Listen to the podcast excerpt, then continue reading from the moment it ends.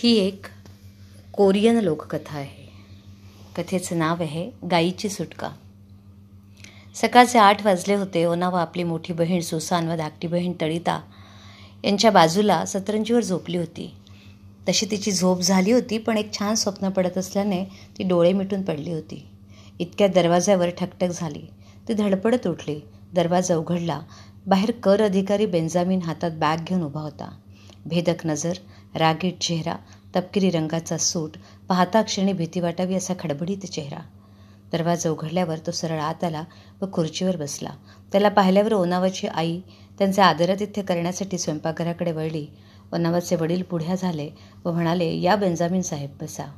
त्यांच्या बोलण्याकडे दुर्लक्ष करून वृक्ष आवाजात तो म्हणाला मला बसायला वेळ नाही. बैल खरेदी करण्यासाठी घेतलेले पैसे केव्हा परत देणार? बेंजामिन कर गोळा करण्याच्या कामाबरोबरच सावकिरीचाही धंदा करीत होता. ओनावाच्या वडिलांनी बैल विकत घेण्यासाठी बेंजामीनकडून पाच हजार रुपये घेतले होते. पहिले एक दोन हप्ते कसेबसे भरले त्यांनी पण नंतर मात्र परिस्थिती बिकट झाल्याने हफ्ते फेड त्यांना झाली नव्हती. ओनावाची आई दुधाचा पेला घेऊन आली. बेंजामीनच्या पुढे करत ती म्हणाली घ्या. बेंजामीने तो पेला हातात घेतला व एक घोट घेतला व धमकीच्या सुरात विचारले बोला केव्हा देणार माझे पैसे? गेल्या काही महिन्यांपासून आमची फार तारांबळ उडत आहे दोन वेळच्या जेवणालाही पैसे पुरे पडत नाहीत. असं मग हे दूध कसं देऊ शकलात तुम्ही मला? बेंजामिन बोलला. अहो ते आमच्या गाईचे आहे. तर मग ती गाय मी घेऊन जातो असं म्हणून तो तडक गोठ्यात गेला. गाईच्या गळ्यातले दावे सोडले व हातात घेतले. अहो बेंजामिन साहेब आमच्या गाईला नेऊ नका. तिच्यापासून आम्ही उपाशी मरू मनावाचे वडील म्हणाले. परंतु त्याच्या विनवणीकडे दुर्लक्ष करून बेंजामिन चालू लागला. ओनावया सारे पाहत होती. जरा देखील दयामया नसणाऱ्या या निष्ठूर बेंजामिनने आपली दुपती गाय घेऊन जावी हे ओनावाला अजिबात आवडले नाही. गाईला कसे परत आणायचे यावरती विचार करू लागली. ती आतल्या खोलीत गेली. सतरंजीवर झोपलेल्या मोठ्या व धाकट्या बहिणीला उठवले. सुसान तडीता लवकर उठा. तो दुष्ट सावकार आपल्या घाईला घेऊन चाललाय. दोघीजणी डोळे चोळत उठल्या. ओनावाने त्यांना झाल्या प्रकाराची कल्पना दिली. त्यांनी थंड पाण्याने तोंड धुतले. आईने दिलेले अर्धा अर्धा कप दूध घेतले. ओनावाने त्यांना पुढे काय करायचे सांगितले.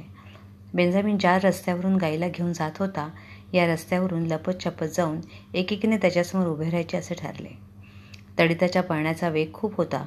ती आडमार्गाने जाऊन बेंजामिनसमोर जाऊन उभी राहिली. Good morning uncle. नदीवरून आलात वाटतं.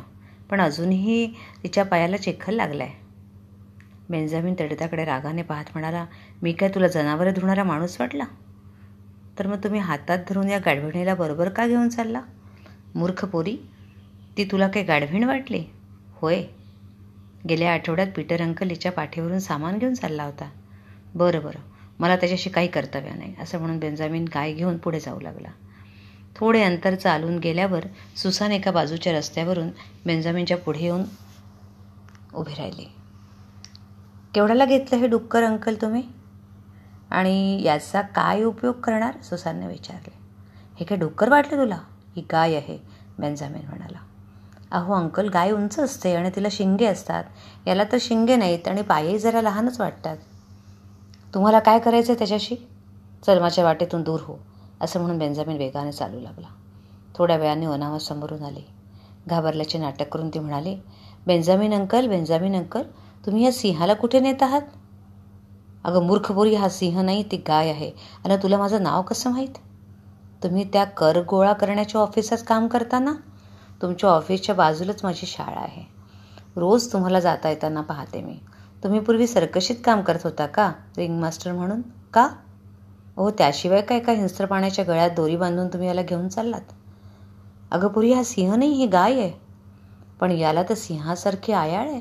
डोळेही जरा क्रूरच वाटतात व लालभडक वाटतात. त्याला भूक नसावी म्हणून तो तुमच्या मागून शांतपणे चालला आहे पण त्याला का जर भूक लागली ना की तो तुम्हाला खाऊन टाकेल? मला तर बाबा खूप भीती वाटते असं म्हणून घाबरल्याचं नाटक करून ती पण पळाली. तिघीजणी एका मोठ्या कडकाड लपून बघून लपून बसल्या आणि काय ते पाहू लागल्या. बेंजामिन जरा बावसळला. हा प्राणी राक्षस असावा व त्याने गाढवीण डुक्कर व सिंहाचे रूप घेतले असावे आणि असं असेल तर तो आपल्याला खाऊन टाकायला मागं पुढं पाहणार नाही. असं स्वतःशीच बडबड करत त्याने हातातील दोरी खाली टाकली व कागदपत्रांची बॅग सांभाळत वेगाने निघून गेला. तो दिसेनासा झाल्यावर खडकामागे लपलेल्या तिघी बहिणी झटकन पुढे आल्या.